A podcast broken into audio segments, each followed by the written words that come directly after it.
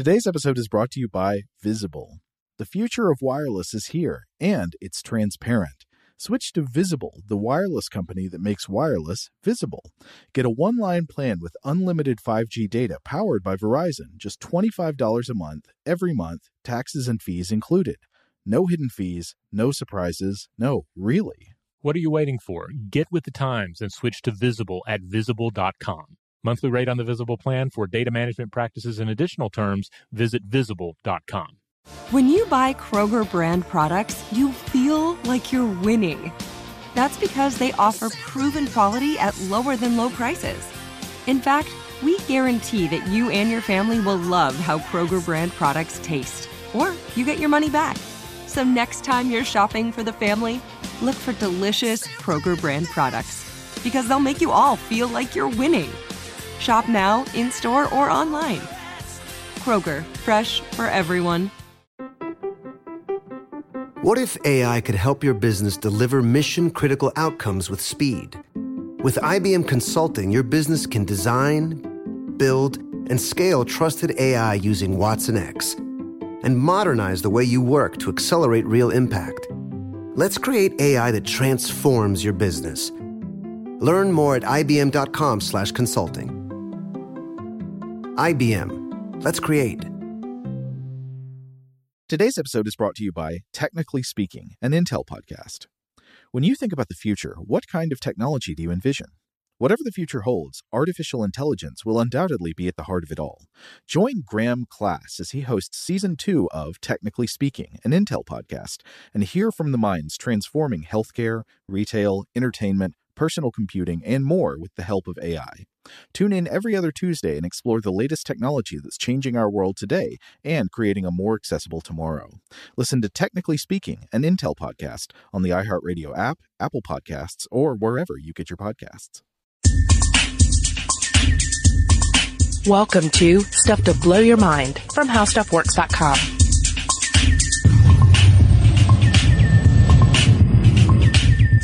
Hey, welcome to Stuff to Blow Your Mind. My name is Robert Lamb. And I'm Joe McCormick. So, Robert, Yes.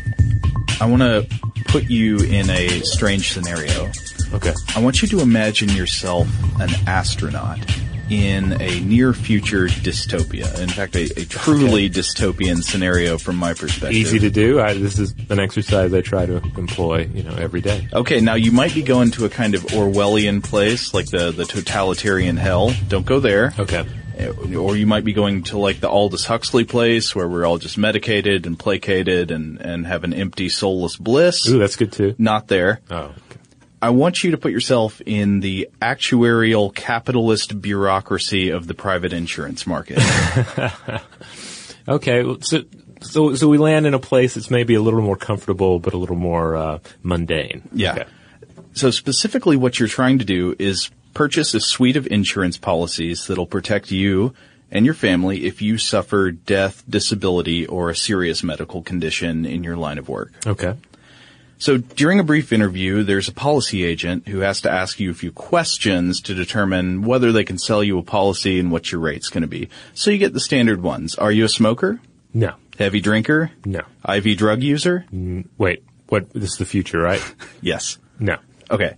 Uh, duelist and or gunslinger? Um, this is the future. Yeah. Um, I'll say sometimes. How about drag race junkie? No. Knight of the sacred art of the motor joust? Um, no. Do you work with high voltage, nitroglycerin, or flying guillotines? Not currently. And does your church congregation practice snake handling? Not biosnake. So we're good.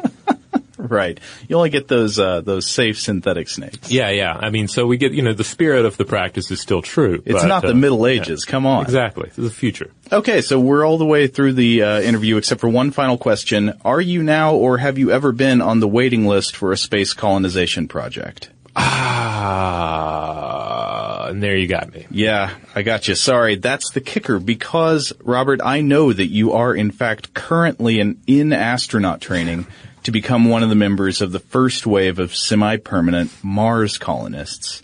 Uh, and depending on circumstances, you might be spending the next six to 12 years and maybe the rest of your natural life in a habitat on the surface of a red, red wasteland.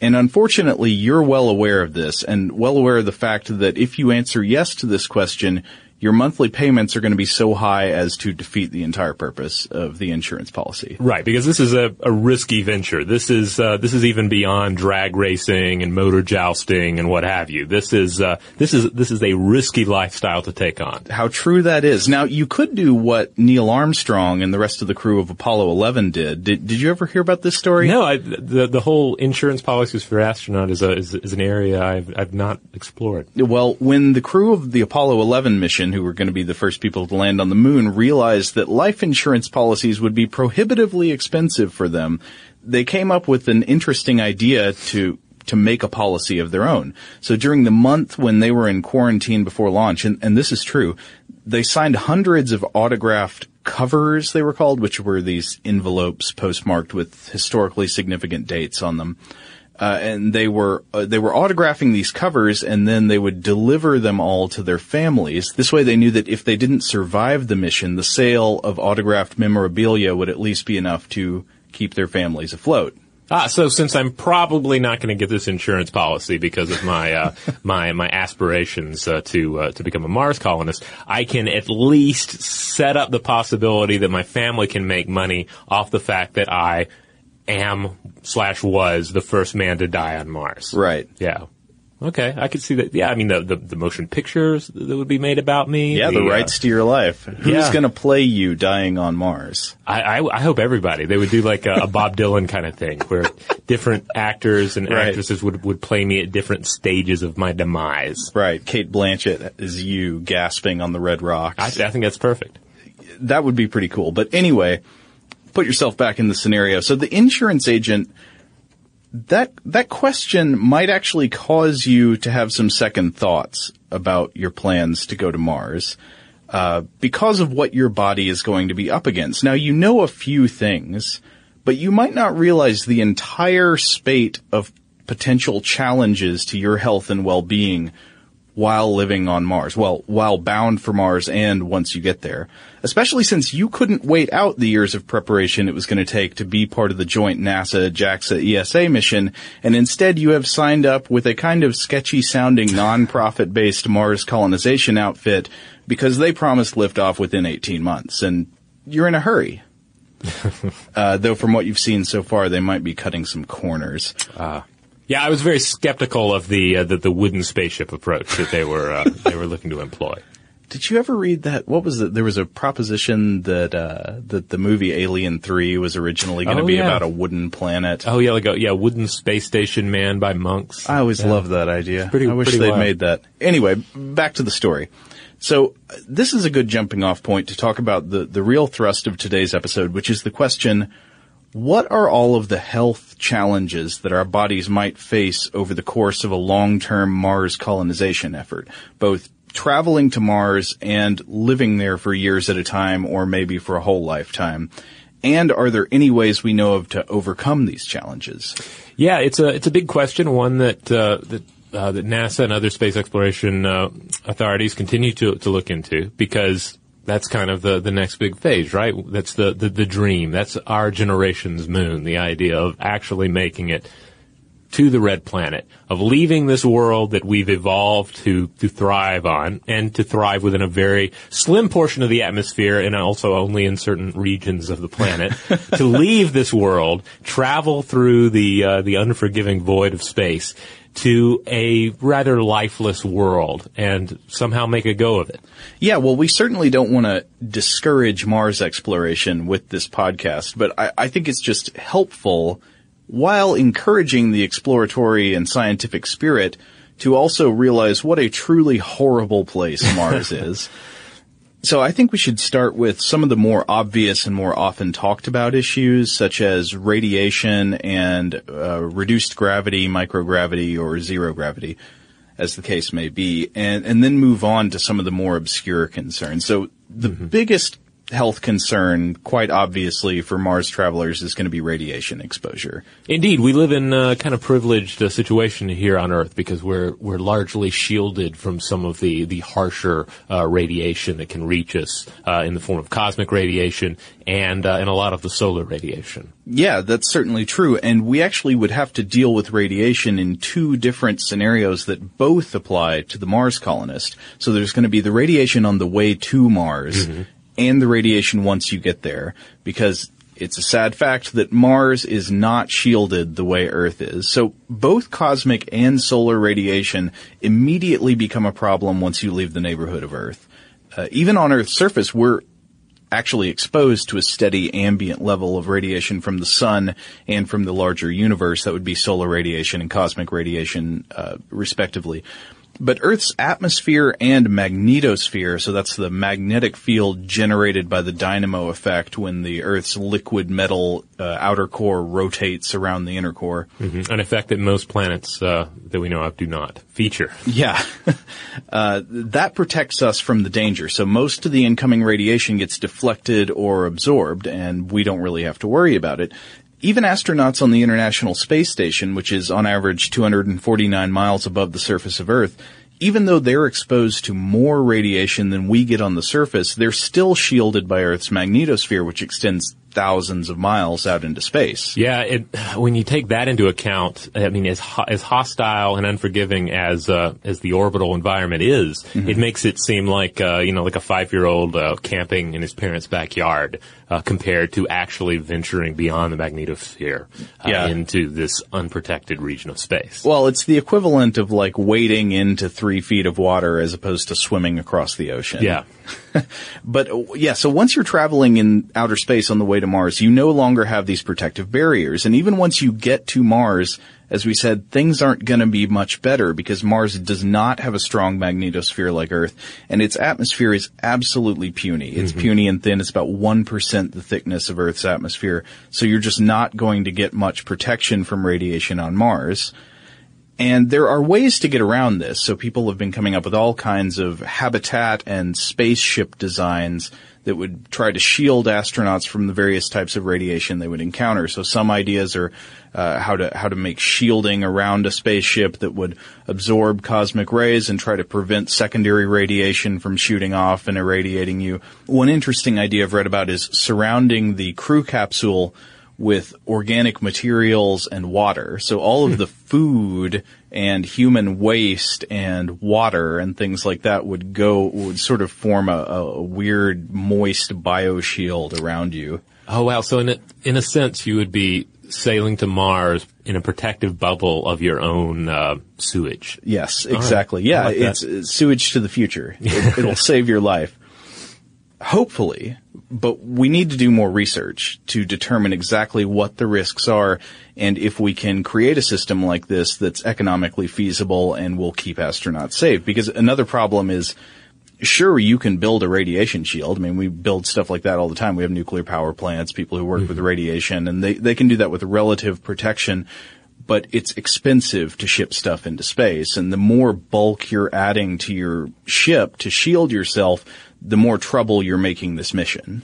Yeah, and is in a continuing theme that we'll we'll keep coming back to here is is so much of this work is still ongoing. We're still trying to find the answers, uh, still trying to figure out the best methods, and dealing with a, a limited ability to experiment on them uh, in real life.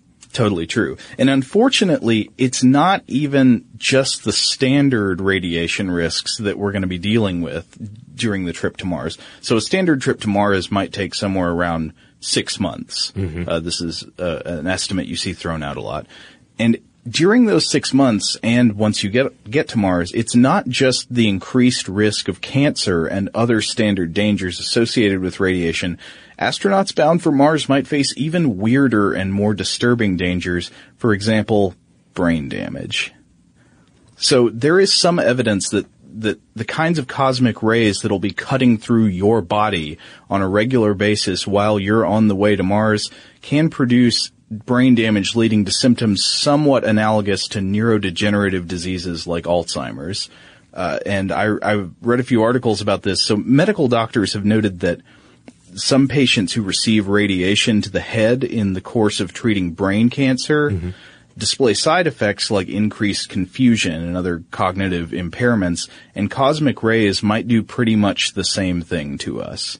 So in recent experiments, researchers have subjected mice to simulated cosmic rays, and six weeks after acute exposure to this radiation, the mice exhibited decreased cognitive performance as well as physiological changes to brain tissue. And I just want to read this uh, quote from the abstract of the study. It was reductions in dendritic complexity and spine density along the medial prefrontal cortical neurons known to mediate neurotransmission specifically interrogated by our behavioral tasks. So, so your ability to behave with intelligence could be impaired by the time you arrive at Mars. Sho- showing up at Mars brain damaged is not a good idea. Yeah, sh- yeah, right when a lot of the, the, the really heavy work is, is about to begin. Yeah, and so a couple of notes. These are mice brains, not human mm-hmm. brains, and we know there's some difference there. Also, we, we should be able to protect against this, like I was saying earlier, if we prepare and invest enough, if we do the research, figure out what the vulnerabilities are, and build the right kind of shielding. But again, it's an economics problem. Can we invest enough resources to make sure people are safe from these effects? If you're going on the, the non-profit cutting corners, get you there fast mission, that might not be the case. Yeah, I don't know if the balsa wood uh, shielding is going to work in the outfit that I've been uh, I've been reading the brochure about. Yeah, but of course it's not uh, just the radiation that will threaten our bodies on the trip to Mars. What about the effects of microgravity? Yeah, this is a big one, and, and again, I'm sure this is one that uh, that everyone's familiar with on some level. Uh, you know, it often shows. Well, I, I, I was about to say it often shows up in science fiction, but more more often it's ignored in science fiction. the, Yeah. the whole issue of, of of gravity and the lack of gravity in space flight. Generally, you just throw in some sort of magical artificial gravity scenario, mm-hmm. and you don't worry about it. I always respect the science fiction universes that have some kind of rotating device on the ship to generate the, the force of gravity. Yeah, yeah. It's- where it's not just the Millennium Falcon and you can walk around wherever. Yeah, because the the bottom line, of course, is that we evolved on a world with a certain amount of gravitational pull. And we're completely adapted to it. Yeah, everything about our form. I mean, gravity dictates the, the form of our muscle groups, uh, and gravity uh, alone forces a, a certain level of exercise on you at all times. So even if you're just, you know, standing in your apartment, otherwise doing nothing, your body's still working with gravity. And on a microscopic level, our skeleton constantly alters its structure to bear the gravitational forces of our planet. Uh, even our organs work with with uh, with Earth gravity. I mean, our heart beats against gravity when it pushes blood. Um, up to our brain. So, I mean, we are, we are just steeped in it. We often take it for granted. I mean, we, we almost always take it for granted, but we are creatures that have evolved to live with our gravity, with Earth gravity. Yeah, you don't think about it, but your body is constantly having to compensate for mm-hmm. gravity. I mean, the gravity wants to pull you toward the floor. The gravity wants to pull all your blood into your feet. So like you said, your circulatory system, like you mentioned, ha- has to pump more blood pressure into the top of your body just to make sure you get an even circulation, all because of gravity. Indeed. So when we when we send astronauts into space, when they go into orbit, um, they experience a certain amount of um, muscle and skeletal system deterioration. It's called getting soft. Yeah, yeah, and literally that's that's what happens. Uh, the muscles, especially the uh, the underutilized leg muscles, become flabby, lose tone and mass. Uh, muscular atrophy occurs. Uh, bone becomes weaker uh, because of the loss of the minerals, calcium, potassium, and sodium. Um, and the the bone degeneration can reduce bone in the lower uh, limbs by up to ten percent. So it's essentially a form of osteoporosis known as spaceflight osteopenia. Yeah, and astronauts have to do tons of exercise just to prevent this from being worse than it is. Yeah, there are a number. Like, there's a lot of exercise. Um, also, you, you, astronauts will uh, generally take uh, various vitamins and even some pharmaceuticals. Uh, particularly, they'll take calcium and vitamin D. Uh, NASA often, uh, you know, tends to have their their astronauts take clay to help to supposedly help with calcium retention. And then also, uh, and it's thought that osteoporosis drugs can be helpful in mitigating this as well. Um, it's interesting. The calcium is is especially a problem. The calcium loss in the bones. 99 percent of our body's calcium is stored in the skeleton, and when we lose it in low gravity, it enters the bloodstream, where uh, an excess of calcium can cause a, a host of unpleasantries. You know, it can be as mild as just you know diarrhea, but you don't need another reason to have diarrhea in space. Yeah. Well, I mean, you don't need a, you don't need a reason to have any condition in space. That plays on another problem that's not a medical condition in itself, but just the fact that if you're headed toward Mars or on Mars, you are so far away from the nearest medical facility. Yeah, you've got to have it all in the back, ready, ready to go. I mean, yeah. What if you get a kidney stone on Mars? Mm-hmm. You know, and the other thing about the the exercise, because it's easy to imagine. All right, we'd have our our, our drug hamper just completely filled up, and our, our vitamins and our um, and our osteoporosis medications, but then and we'll just be hitting the treadmill the whole time. But you know, we, we've been working with this problem for decades, and and uh, and and experts still aren't really convinced. You know what the best method of exercise is, and if exercise really helps to mitigate this, because you're again you're talking about constant ambient gravitational pressure on the body. And that's not something you can you can really replicate with our current systems of you know treadmills or even some of these uh, like these force uh, suits that the, uh, the the Russians experimented with in the past, where there would be like this uh, where, where just the act of moving your arm would have a certain amount of of, uh, of exercise. Right. entailed. Yeah. The resistance suits. Yeah, the read about those. suits. Those are interesting. Yeah, there. Um, there's a space musical by the name of um, the American Astronaut, and there's a character that shows up uh, named Bodysuit, and he's this. Uh, he, he's been living in deep space for a long time and has uh, has one of these uh, resistance suits on to keep his body strong. Meanwhile, his father is just this uh, stringy. Uh, creature that's completely lost all of his bone mass and has this enormous swollen head.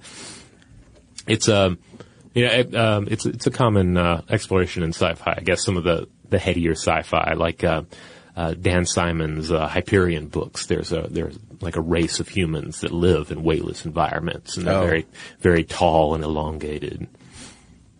Creepy. Yeah. Well, I mean, it, actually, if you've ever seen live footage of astronauts on the International Space Mm-hmm. Station, you might have noticed that they look a little weird. Like, Yeah. what what exactly is wrong with their bodies? That's an effect of weightlessness, where uh, where body fluids are redistributed up from the legs and into the chest, shoulders, and head. So if their face looks puffy and they look, they've got the kind of bodybuilder shoulders.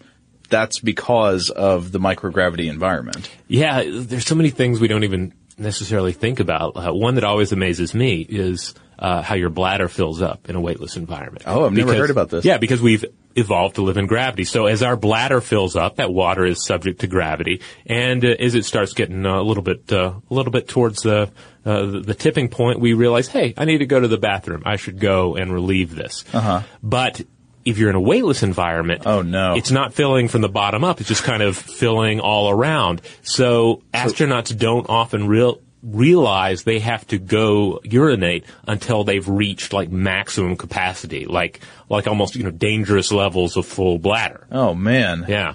So That's it's kind terrifying. of yeah. So it kind of transforms. Uh, you know, an adventurous adult into a toddler who suddenly realizes, ah, I've got to go to the bathroom and there's nothing I can do to stop it. All right, but that's all just in space flight when you're in this effectively zero G environment, the microgravity environment, floating around. When you're on the International Space Station for a number of months, you can eventually come back to Earth and retrain. Your body might never be exactly the same as it was before mm-hmm. you went up to the ISS, but you can you can regain a lot of lost capacity.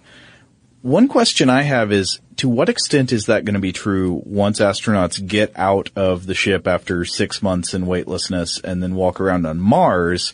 Because Mars is not Earth. Right, sixty-two percent less gravity there. So you would be, you're, you're, you would certainly leave behind this uh, this weightless environment of uh, of space travel, but you're not. You're certainly not going back to Earth levels of gravity. You're going back to something far lighter. Yeah. And so what is the effect of living in 62% less gravity for years at a time or the rest of your life? I don't think anybody knows the answer to that question yet. Yeah, it's just not something we've we've dealt with thus far, and and and this is again an area where our our research into ways to mitigate uh, spaceflight osteopenia uh, has to improve. We have to figure out better ways to tackle it with improved exercise system, improved pharmaceuticals and, mm-hmm. and vitamin regimens. So it's it's hard to say. Yeah, and then there are a whole host of other effects we observe in astronauts in weightless environments that are not even related to the the decay of uh, muscle and bone density. One example would be vision. Have you ever read about astronaut vision impairment? No. Yeah, this is a thing. So on Earth, like we were saying, our circulatory system has adapted to give us even blood circulation despite the effects of gravity yanking our blood toward the ground. So without the gravity, your body overcompensates for gravity that isn't there and puts way too much blood into your head. Oh wow! So you can essentially red out without the, without the aid of a, of a jet fighter. You, well, the, the it's actually the continuous effects of this increased blood pressure in the head that cause the biggest problem. One common uh, symptom is farsightedness. Another thing is this thing called cotton wool spots in your field of vision, uh, and that's caused by damage to the nerve fibers in the back of the eye. Hmm. So now we've got a few things. You, you, when you get out of the ship, so you've just arrived at Mars, you might have decreased bone and muscle density. Yes. Possibly brain damage if you didn't take, you know, your proper radiation shielding and impaired vision. That's not a way to build a colony. Right. so I, I, I don't know if the impaired vision effects would carry over onto Mars either or to what extent the, the Mars gravity would help solve the problem. Again, we don't know about the long-term effects of living on reduced gravity. All right, we're going to take a quick break, and when we come back, we will consider the Martian dust. Tired of wandering the aisles at Walgreens trying to find the best deals? Well, we've got something that'll make your shopping experience a whole lot sweeter. Introducing Drop, the app that rewards you with free gift cards just for doing your everyday shopping. Whether it's groceries, toiletries, or your favorite snacks. With Drop, every purchase earns you points towards fantastic rewards. Download the Drop app now. Use code DROP55 when you sign up to get $5 in points. Okay, picture this. It's Friday afternoon when a thought hits you. I can waste another weekend doing the same old whatever, or I can conquer it. I can hop into my all-new Hyundai Santa Fe and hit the road. Any road. The steeper the better. Because my all-new Santa Fe is available with H-Track all-wheel drive so I can hit the trail without a worry in the world. Heck, with three rows and best-in-class rear cargo space, I can pack the whole family in with all our gear. We've got available dual wireless charging for our phones so we'll never lose touch with civilization and we won't lose touch with the primordial power of Mother Earth. So which is it?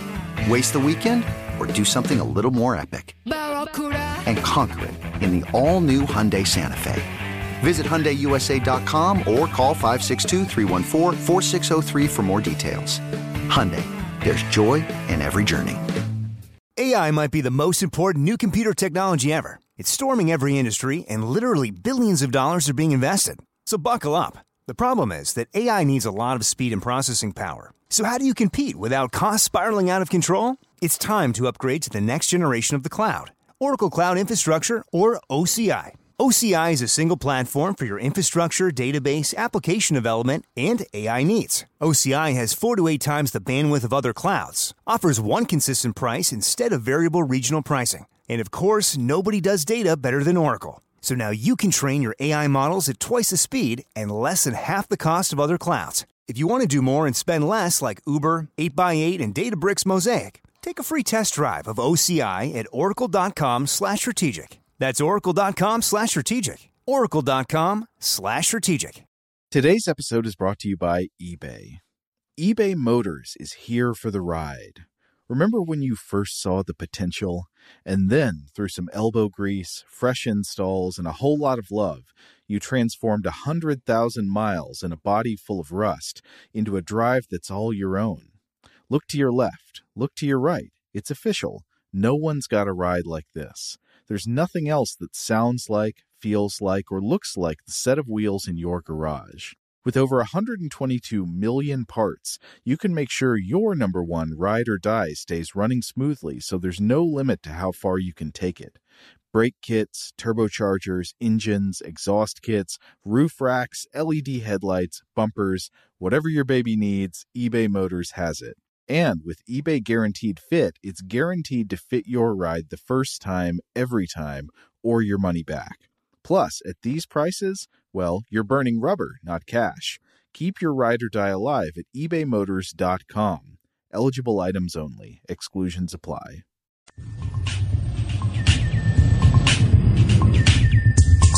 All right, we're back as we've uh, been discussing. Yeah, you, we've arrived at Mars, and we've we've just been ravaged by uh, microgravity, uh, radiation, and now we're actually on the surface.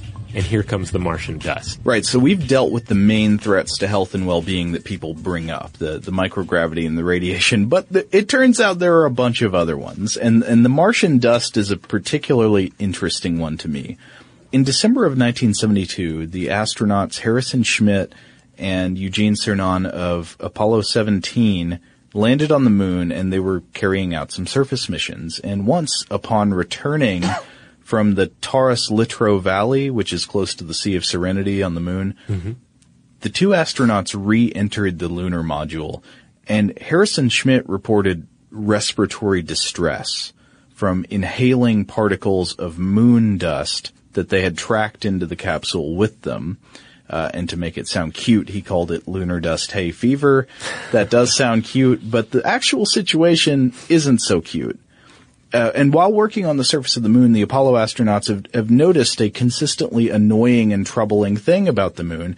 It's covered in this sticky, abrasive dust that, true fact, smells like gunpowder, they all report, and it gets all over everything. Astronauts found that it's these sharp-edged, abrasive dust grains, almost, almost like a tiny shards of glass and they would embed themselves in surfaces and it was just impossible to prevent astronauts from bringing it with them when they returned from outside. And this has proven a tough problem for anybody imagining a return trip to the moon or a moon colony because if the trip involves any extravehicular activity, moon colonists are going to have this dust problem. Yeah, I've read about uh, some of this b- before. It's uh, it's it's interesting. You just see those images of the moon, and you you kind of default to imagining it as being covered with you know just sand or maybe maybe like a fine flour uh, consistency. But it's uh, it's it's rough stuff, and it gets Yeah. e- over everything. Another aspect is that uh, it, again, it's dark. It's like uh, and it's, it's, it's a dark gray kind of material, and uh, you're on the moon, and it say it coats your instruments, uh, it coats your equipment, maybe it, co- it coats your spacesuit, and it's going to cause whatever it's coating to start heat up to heat up in the sun because it's, the the the dust itself will absorb the solar radiation. So suddenly, it's like you're wearing a black coat uh, on a sunny day, and you're just getting hotter and hotter because of the dust on you. Yeah, and you don't want to sweat like a pig on the moon. No. Yeah, so you could, you know, essentially wind up cooked via lunar dust. Scary thought, but that's the moon. Mm-hmm. Mars might have a similar problem, but basically even more horrible. So one problem is fine grains of silicate materials. Uh, so here on Earth, human miners often suffer from a disease called silicosis. If you're working in like a mine or a quarry, or if you work in tunneling, drilling, sandblasting, glassworks, any of these things, your work environment can produce extremely fine-grained particles of silicon dioxide or silica dust in the air. And silica is a totally common mineral. It's not one of those things to get upset about as a material itself. Sand is mostly silica. If ingested in reasonable quantities orally, it's non-toxic. But if you breathe in extremely fine particles of silica dust, they can become embedded in your lungs and your body can't remove them. So depending on the level and length of exposure, this can lead to irritation, swelling, and difficulty breathing, and eventually to progressive massive fibrosis, which means your lungs are pretty much destroyed. And long-term exposure to crystalline silica is also considered a cancer risk. This is, this is a bad recipe for lung health. Martian soil contains fine-grained silicate particles that are largely different from the particles of quartz silica that we'd risk breathing on Earth, though they might produce similar or even worse effects. So years ago, researchers at Stony Brook University in New York pulverized samples of the most common basaltic minerals you'd find in the Martian soil, feldspar, pyroxene, and olivine, uh, to see what would happen when this faux Martian dust reacted with moisture the way it would with the moisture in your lungs if you breathe it in and the results were kind of gross. uh, a mixture of five milliliters of water with a couple hundred milligrams of the synthetic Mars dust reacted to create hydrogen peroxide, so mm. fizzy fizzy party times, uh, hydroxyl, and a negatively charged oxygen ion called superoxide. Not not really things you want in your lungs. In addition to this, scientists believe Martian soil contains perchlorates, which have detrimental effects on the thyroid and hormone production in the human body. So not only is it likely to cause uh, irritation and, and lung diseases if inhaled chronically over time, it can also poison you. And it gets worse. On Mars, there are dust storms of titanic proportions. You don't really have to worry about dust storms on the moon on Mars you do, the dust storms there can become so bad they can become planet-wide dust storms, engulfing oh, wow. the entire surface. So welcome to Planet Poison Storm. uh, don't breathe in. As far as I'm aware, there is no known solution to this problem yet, except maybe just never going outside. I guess if you seal yourself off in an airtight container and, you know, you're never going in or out, then you could probably be okay.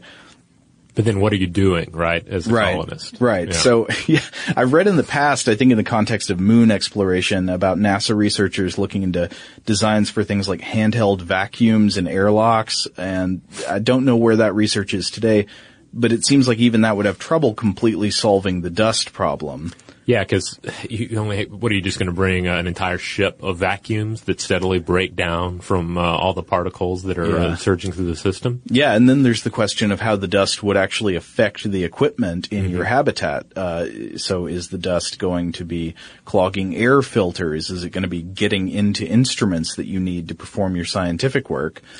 And so, by and large, the dust is going to be a huge problem and it's something we really need to think about if we're actually going to be sending people to Mars.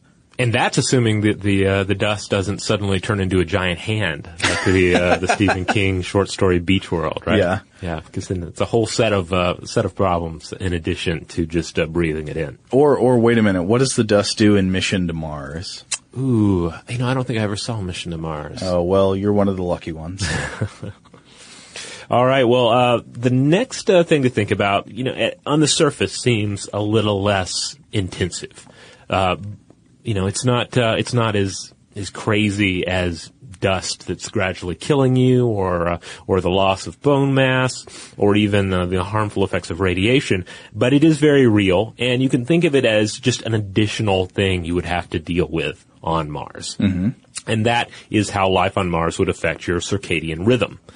Um, and and I, I have to admit, I never really thought about this myself, but a Mars day called a sol is 39 minutes and 35 seconds longer than an Earth day. Ooh, that that's just close enough that it seems maybe even worse than if it were way different. well, you know, it, uh, yeah, on the surface, it doesn't maybe it maybe doesn't sound like much. You might even yeah. think, oh, it's a good thing I can watch one extra episode of uh, of my favorite hour long show, Sam's commercials. Right, it's right. forty minutes. I can get it in. Right, maybe forty minutes of extra sleep. But uh, we actually have some experience dealing with the problems of uh, an extra forty odd minutes in the day.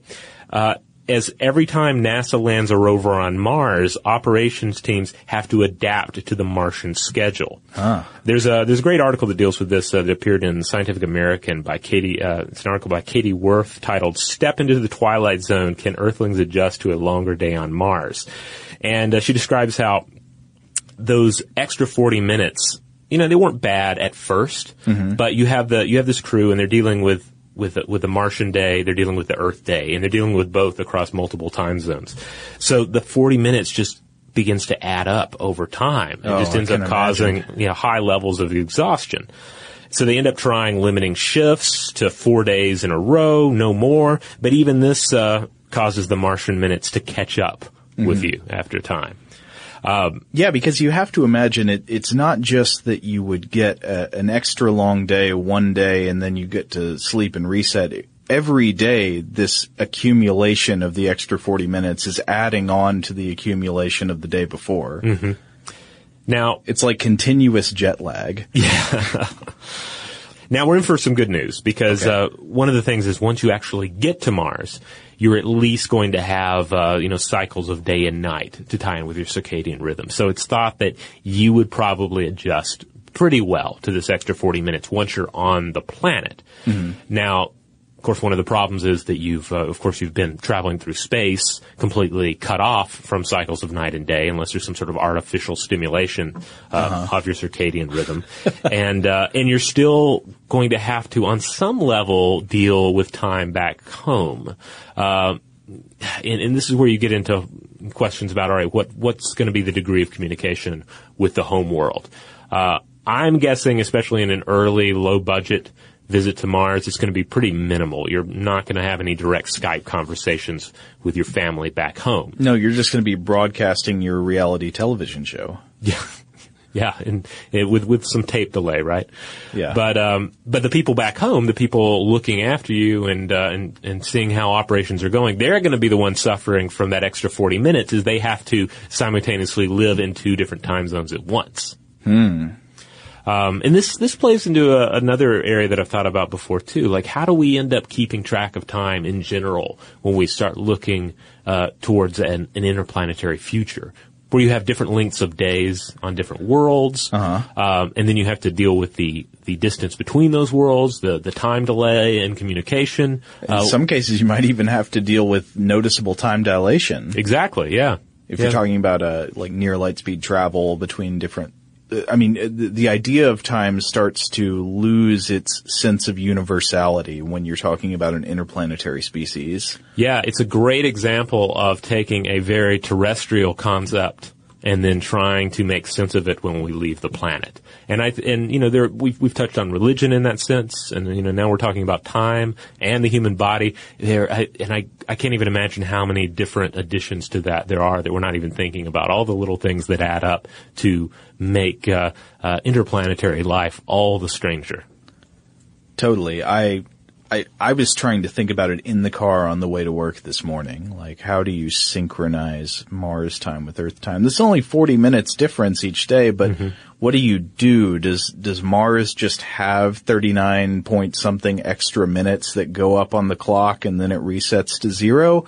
Or I'm sure nobody would actually try to do this, but for a minute my brain went to the place of would you just make your minutes a little bit longer and have 24 hour days or? Yeah it gets, it gets very complicated. And uh, and again we have some experience with this in the way that uh, that uh, NASA workers uh, looking after uh, any kind of operations on Mars have to add that 40 extra minutes into their day. Well, I've got another way that we are completely and totally adapted to Earth, and I think we haven't fully considered the ramifications of removing our culture to a non-Earth location, and that is microbiota. Ah, and this this is uh, this is one I had never thought of either. But even though on the past on the show we've done a number of episodes dealing with microbiota and and how essentially we're just this population of different bacteria uh, and different microbiotic organisms that all kind of work together as one spaceship. Oh, totally. So, yeah, imagine you're a colonist on Mars. Where are you going to get your food?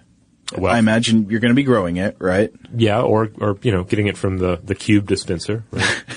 yeah, I mean, so if you're an astronaut in the ISS, you can live on vacuum packed shrimp cocktail for a couple months, and that's not going to kill you. On Mars, you can't take all your food with you right. when you go. You're going to have to somehow grow crops for yourself once you're at your semi-permanent colony on Mars.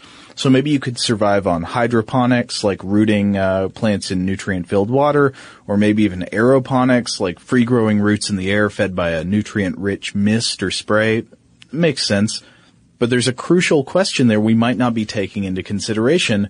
What happens when you drive a 140 million mile wedge between Earthlings and Earth soil? Ah. Because Mars is a microbiotic desert and this is a digression, but I had to report that Microsoft Word wanted to change microbiotic desert to macrobiotic dessert. That's how that's how appalled uh, Microsoft is at the idea of life on Mars. Right. So I read a really interesting article about this in Slate uh, from 2013 called "Our Guts May Hate Mars," and the author Michael Chorost makes the interesting point that the soil we live on isn't just an inert mass of stuff for plants to sit in; it's an ecosystem. It's an ecosystem of its own, like a rainforest or a coral reef, and it is teeming with life, including bacteria, insects, worms, protozoa, and this ecosystem is something that humans have never really tried to live without for years at a time. So, a few considerations. One of them is the bacteria found in earth soil is probably important for maintaining your microbiotic profile because as we were alluding to a minute ago, your body isn't just your body. You are a symbiont. Mm-hmm. Uh, you have legions of benign microorganisms that live inside you, for example, in your digestive system. And without healthy gut flora, humans can suffer serious con- consequences. Like, what happens to you if you don't have healthy gut flora? A lot of bad things can happen. I mean, yeah. it, uh, it, at the very least, diarrhea in space. Yeah, mm-hmm. which is a bad thing to happen in space. Yeah, and you know this reminds me too of uh, some past episodes we've done on the show uh, dealing with the problems of creating all these artificial environments that we live in now. Just talking about our you know our office spaces yeah. where you have an entirely different microbiotic profile that emerges because it is separated from the soil, separated from the natural uh, microbiotic environment in which we live, and that's just here on Earth yeah. at your workplace. Yeah, and so in this article, Chorost points out that uh, scientists say organisms that live in the Earth soil also provide countless, quote, ecosystem services uh, that go unnoticed, but which are really important for keeping the rest of life on Earth running smoothly. And these services include things like uh, the breakdown of dead organic matter, water filtration, carbon dioxide cycling, and he cites Justin L. Sonnenburg, a microbiologist and immunologist from the Stanford School of Medicine, who also says a couple of really interesting things. Uh, one of them is that the soil bacteria on Earth might make your food better. Hmm. So when you grow crops in the, the teeming micro jungle of Earth's soil, the plants have to face off against enemies. They have to face off against predators, parasites of the ecosystem, and this causes the plants to, you know, be like Rocky when in the training montage. It makes the plants strong, and in getting strong, they have to synthesize compounds like antioxidants that make the plants more nutritious for us when we eat them. So without having to fight off the microbiotic uh, onslaught, the plants we eat wouldn't do all the same beneficial things for our bodies that they do here on Earth. Hmm. And this is just one example of the many ways the complexities of Earth's soil contribute to our well-being. The point is we don't know all of the ways that Earth's soil contributes to our well-being and to what extent we might be able to survive without it, and we might face health and well-being problems that are much bigger than we could have expected. Is getting gas at Exxon burning a hole in your wallet? What if I told you you can easily earn cash back while you fill up? Introducing Drop, the app that turns every fill up into a reward. With Drop, you'll earn points to get free gift cards every time you fill up your tank. Download Drop and use code DROP66 to instantly receive $5 in points to jumpstart your savings journey. Don't miss out on turning your gas expenses into something rewarding. Okay. Picture this. It's Friday afternoon when a thought hits you. I can waste another weekend doing the same old whatever, or I can conquer it. I can hop into my all new Hyundai Santa Fe and hit the road. Any road. The steeper, the better. Because my all new Santa Fe is available with HTRAC, all wheel drive, so I can hit the trail without a worry in the world. Heck, with three rows and best in class rear cargo space, I can pack the whole family in with all our gear. We've got available dual wireless charging for our phones, so we'll never lose touch with civilization, and we won't lose touch with the primordial power of Mother Earth. So, which is it? Waste the weekend or do something a little more epic? And conquer it in the all new Hyundai Santa Fe. Visit HyundaiUSA.com or call 562 for more details. Hyundai. There's joy in every journey. Today's episode is brought to you by eBay. eBay Motors is here for the ride. Remember when you first saw the potential? And then, through some elbow grease, fresh installs, and a whole lot of love, you transformed a 100,000 miles and a body full of rust into a drive that's all your own. Look to your left, look to your right. It's official. No one's got a ride like this. There's nothing else that sounds like, feels like, or looks like the set of wheels in your garage. With over 122 million parts, you can make sure your number one ride or die stays running smoothly so there's no limit to how far you can take it. Brake kits, turbochargers, engines, exhaust kits, roof racks, LED headlights, bumpers, whatever your baby needs, eBay Motors has it. And with eBay Guaranteed Fit, it's guaranteed to fit your ride the first time, every time, or your money back. Plus, at these prices, well, you're burning rubber, not cash. Keep your ride or die alive at ebaymotors.com. Eligible items only, exclusions apply. This Father's Day, shop at the Home Depot to find the perfect gift to help dad be everything he can be. Because your dad is more than just a dad, he's groundskeeper of the yard, the perfecter of the patio, and the cleaner of the clippings. He's the weed fighting, hedge trimming, leaf blowing lord of the lawn. He sees the job and he gets it done. Because your dad is a doer. So show him you appreciate everything he does with the tools he needs to power up his landscaping game. This Father's Day, give him the convenience and gas like power of innovative and durable Milwaukee cordless outdoor tools from the Home Depot. Plus, get up to $150 off select Milwaukee tools. For everything Dad does, everything he is, and everything he can be, find the perfect Father's Day gift at the Home Depot. How doers get more done. Shop for Father's Day now in stores or online at homedepot.com. So we get to Mars and we're flabby and fightless uh, due to our, our bone and muscle loss, and then we're growing some sort of hydroponic pumpkin to eat that's equally flabby and fightless because it doesn't have to deal with the uh, with the with the natural uh, uh, predators and uh, microbiota that it has to that it has evolved to combat. Yeah. How many ways Mars would make us soft? Yeah. Well, so there's one potential solution, right? What if we just shipped a bunch of soil with us to Mars?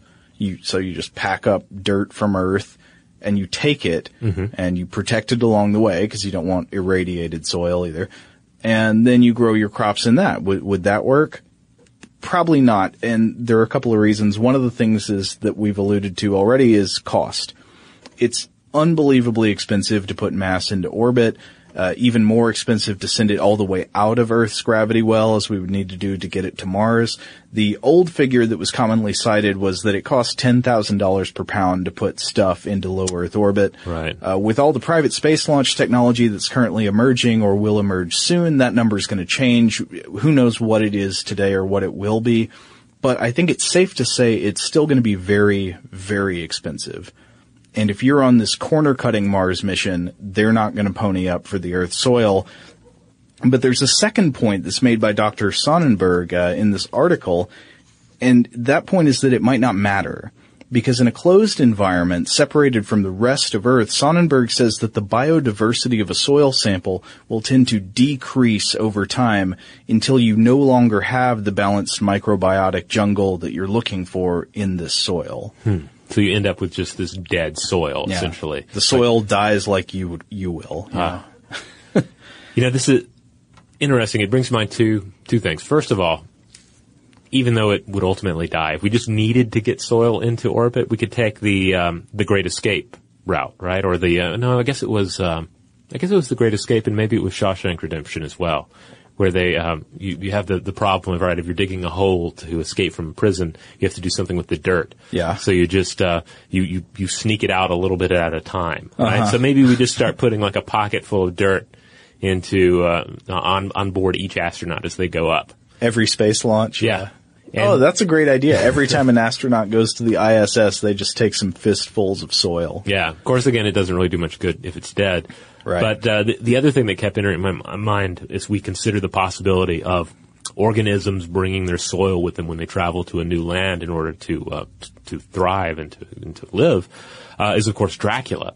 Because Oh, uh, remember right, when yeah. Dracula left his home in Transylvania to begin life in uh, in London, he brought with him a bunch of that uh, that soil from his native land, right? Yeah, and you actually see this in ancient religious concepts too, like the idea that uh, the God I worship is the God of my lands, and if I want to worship my God in a foreign land, I might want to take some soil from where I came from with me, so I'm still technically on the lands of my God when I worship Him. Huh.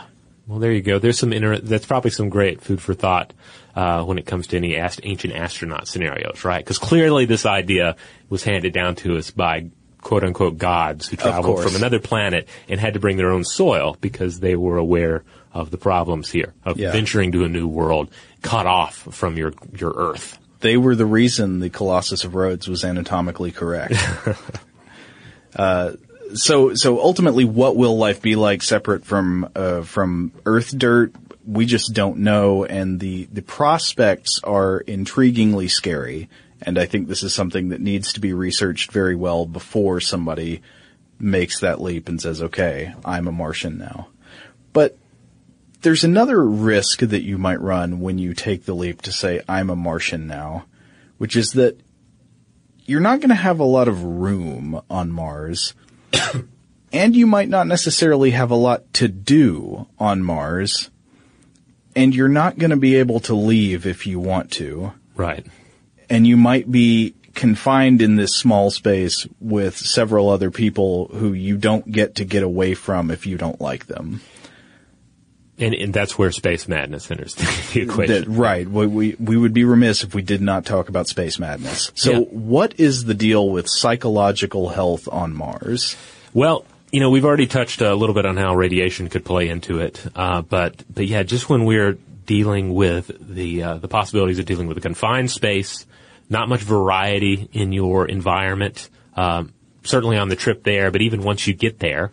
You know, you're you're you're stuck in this little shell, perhaps, and then occasionally you get to engage in this very stressful jaunt out into the the dust ravaged landscape. Uh, but uh, but yeah, you're opening yourself up to the psychological effects of of, uh, of isolation and seclusion, uh, social isolation, uh, as well as just you know a, a lack of variety in your environment. There have been you know countless studies that have looked at at how um, isolation affects the the human mind. Yeah. How when we don't, you know, it comes back to to what we've evolved to live in. We've evolved to live in this rather vibrant world of fixed and movable objects, of interacting uh, people and things. Yeah. And when you leave that, your brain kind of starts gnawing on it, uh, creating the uh, the varied stimuli that you have come to your brain has come to expect. Yeah, so we're here on Earth, we're the mice on the mouse playground. On Mars, you might be the mouse in the tiny cage with nothing but a heroin button to push. Right. and, uh, and and you better hope that the, the heroin button works. And of course, yeah, the whole time you're you're you're dealing with people, which can, of course just in any given environment can be stressful. And then on top of that, you are traveling through space. You are going to a distant Right. world. You're dealing with all the stress of that, which is only going to exasperate any of these other conditions. Yeah, you're possibly having uh, lung conditions, uh, serious lung conditions. You might be suffering from cancer. You might be suffering brain damage. You might be suffering weakness and bone density loss. You might be suffering from digestive distress from lack of proper mi- microbiome. And then you've got to deal with all these jerks in a 10 foot by 10 foot space. Yeah, it's uh, no, it's- surely not 10 foot by 10 foot. I just threw that out there. However big the space would be, let's hope it's bigger than that. Yeah. It's uh, it, you know, it's an area that that NASA's been looking into for a while, but it's also an area that we haven't had an extensive amount of of research on because for the most part, space flights are pretty busy. Uh, even when you're dealing with these longer uh, jaunts up to uh, the ISS, because you you have a lot a lot of that time is taken up by you know just getting acclimatized to the orbital environment, forcing down your food, making yourself sleep, uh, braving the indignities of orbital to- toilet use, and then of course Yeah. conducting lots of experiments, repairs, And all the exercise you have to do. yeah, hitting that uh, that Colbert treadmill up there. Um, there, there's plenty to do. So we're not we're not as yet dealing with the the long term uh, solitude issues, the, Yeah. the very long term isolation issues. And people don't spend, you know, six to 12 years on Right. the ISS. Yeah, but of course, we're, NASA's been looking into it, and they've studied how work, entertainment, and food uh, can conquer the effects of solitude. The agency even invested uh, 1.74 million in a virtual space station, a computer program designed to counsel astronauts about the emotional problems, about their emotional problems and insecurities. So we're essentially talking about the birth of robot psychologists here. Um, which uh, which I, I believe uh, the movie Moon explored. Uh, Yeah, we it had the, yeah. the Kevin Spacey voiced uh, psychologist robot that regularly checks in with our main character to uh, to see how he's coping with this isolation. I like that movie. Yeah, it was fun. It had a number of cool sciencey topics: uh, helium three, isolation, and uh, a few others I don't want to spoil. But um, uh, there, there was also a 2008 study that was conducted at uh, NHC Healthcare in Maryland Heights, uh, Missouri, and they found that the robotic dog uh, Abo or Abio, Ibo? Ibo, is that his think it's? Ibo. A-I-B-O. That's the one. Yeah, he uh, he that that particular robot, he she whatever, was just as effective at decreasing human loneliness as a living, breathing dog. That's kind of weirdly depressing. but comforting because But, yeah. we, we probably don't want to send a dog on one of these journeys. God Yeah. knows it's, it's going to be difficult enough to send a human. But if you have a robot psychologist, a robot friend all wrapped up into one, maybe it's a robot dog psychologist, that can help mitigate the problems. Um, Yeah, I guess if you took a real dog to Mars, you'd have a big problem with like taking it out to do its business yeah, I mean, in the dust. I've been watching a lot of shows uh, recently that have uh, robotic humanoids in it. Um, The the excellent uh, Humans show that's been airing on uh, AMC. Yeah, you telling 4. me about that. I've got to check it out. Yeah, it's pretty good. Um, it, it makes me think like what you need to do is you need a robot family to send this uh, the space uh, uh, explorer with, right? You can't send him with his actual him or her with their actual family. You know, another way you could go is if you want to go down the total recall route, the Kuato route, and then you could have a friendly companion in your body with you, like uh, Kuato's. Uh, well, y- you have Big Marshall Bell, and then he has Kuato in his stomach. Yeah. Okay. Well, well, you know, and maybe the the, the, the form that could take is that essentially the uh, the AI uh, on your ship or in your suit, like that is your buddy. Like your suit is your buddy. You talk to your suit, and your suit is analyzing your your uh, your, your your levels and your and your your, your current state of, of physical fitness, and then also quizzing you about your mental health. So it's like David Hasselhoff in his car. Right. What's the car called? Um, Smart car. smart car? No? I don't think so. not Hal. KITT. KITT. KITT's the With yeah. two T's? There you go. Yeah. because to need somebody to talk to. So talk to the computer. Um, Okay. Anyway, it's you know it's not a perfect uh, perfect answer. to- Well, but uh, but it's one we've been looking at. Tying back into our Echoborgs uh, podcast, I think we would need better chat bots before Yes. this would make any sense. Otherwise, you're just going to be up there infuriated that it won't stop bringing up fruit trees, Yeah, I mean it comes back to the, the idea. reminding you of the fruits you can't get. Yeah, I mean it comes back to the idea that there there are certain things that we've evolved as part of our li- to deal with as part of our lives. Yeah. and we would be dealing with long term um, extraction from that environment. And so, what can we do to mitigate the effects of uh, of removal from that environment uh, and or the recreation of that environment uh, on another planet and uh, during the voyage to that planet? Yeah. So is your solution to try to simulate Earth on Mars or to try to recognize that your Mars habitat isn't Earth and deal with the problems as they arise? I don't know. That's a tough one. I mean, maybe you try and find some sort of um space between. Yeah. Uh, I, I'm reminded of uh, one of the elements from Philip K. Dick's "The, Three Stigmata of Palmer Eldritch." Um, there, there. Are I want to read it just based on that title. Oh yeah, I mean it's a wonderful book. It's one of his trippier uh, books, and, and really one of his was best in my opinion. Uh, but you have these uh, individuals uh, in space, and they take uh, this drug called Can D, which allows them to share the experiences of these perky pat layouts that they play around, which is essentially kind of like Barbie play uh, houses with little dolls. Um, but it also reminds me a lot of uh, the computer game The Sims. Oh, where you, you know, you're really inve- end up. I haven't played it in you know over a decade, but I remember when it came out and I'm, I'm playing it. I remember how invested I felt in these uh, these little you know non-existent characters and their little very you know one-dimensional lives. but uh, but it reminded me even then a lot of uh, of Perky Pat.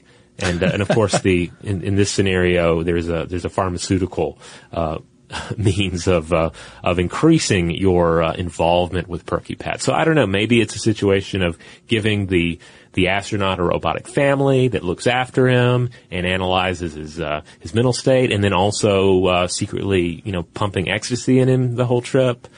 Um, maybe that's the the answer. That's what I'm Yeah. suggesting.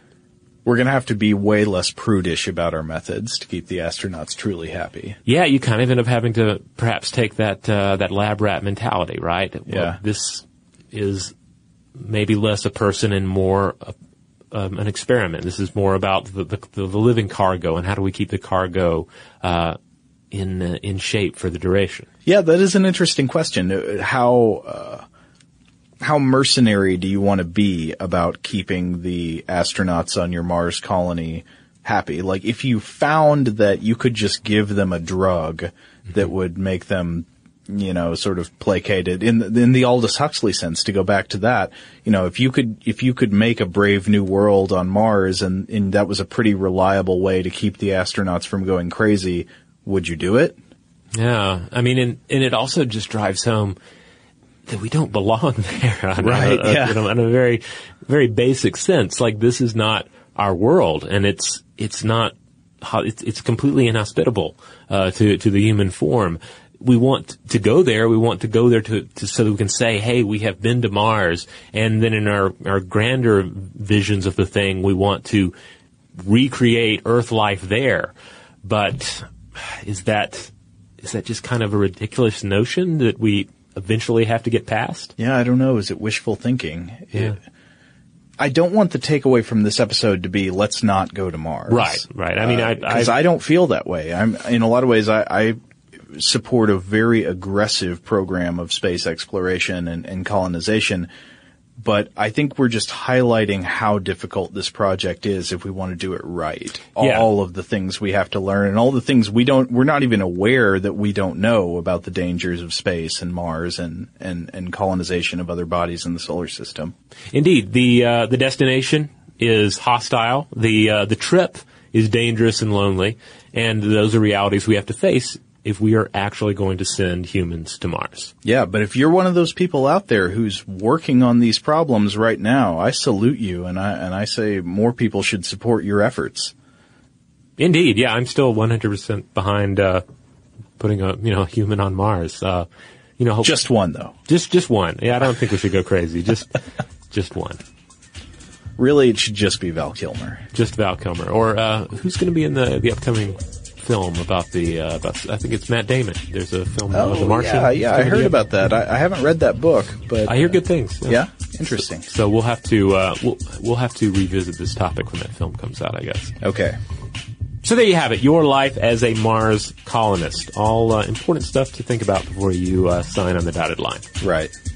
Hey, if you want to check out more episodes of Stuff to Blow Your Mind, you want to check out uh, our vast archive of videos, you want to check out our blog posts, links out to our social media accounts, head on over to stufftoblowyourmind.com. That's the mothership, and that's where you will find everything.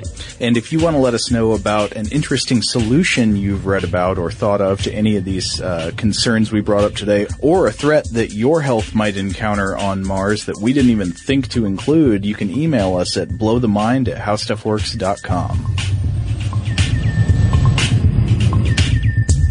For more on this and thousands of other topics, visit howstuffworks.com.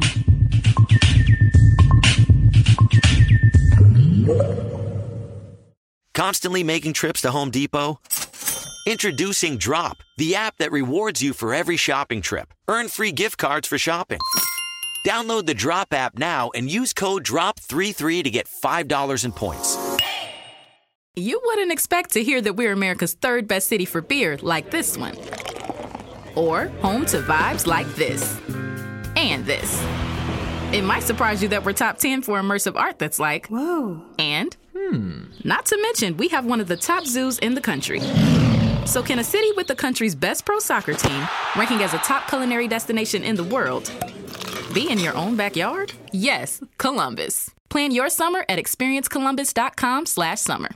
Top Thrill 2 is like no other course. Two 420 foot vertical speedways, three launches. All right, let's talk strategy. Copy that, driver. Go for maximum acceleration off the start. Roger that. You've got a short straightaway to push from 0 to 74 on the first vertical speedway. And what about the rollback? Rollback will set you up for an explosive reverse climb 420 feet in the sky so you reach zero G's in total weightlessness. 420 feet of straight up speed. Let's get it. Top Thrill 2, the world's tallest and fastest triple launch strata coaster. Get your tickets at cedarpoint.com. Your credit card should match your lifestyle. At Kemba Financial Credit Union, choose a card with benefits that work for you. For a limited time, all cards have 2% cash back on purchases and 0% interest on balance transfers for a year. Apply at Kemba.org. Restrictions apply. Offer ends June 30th, 2024.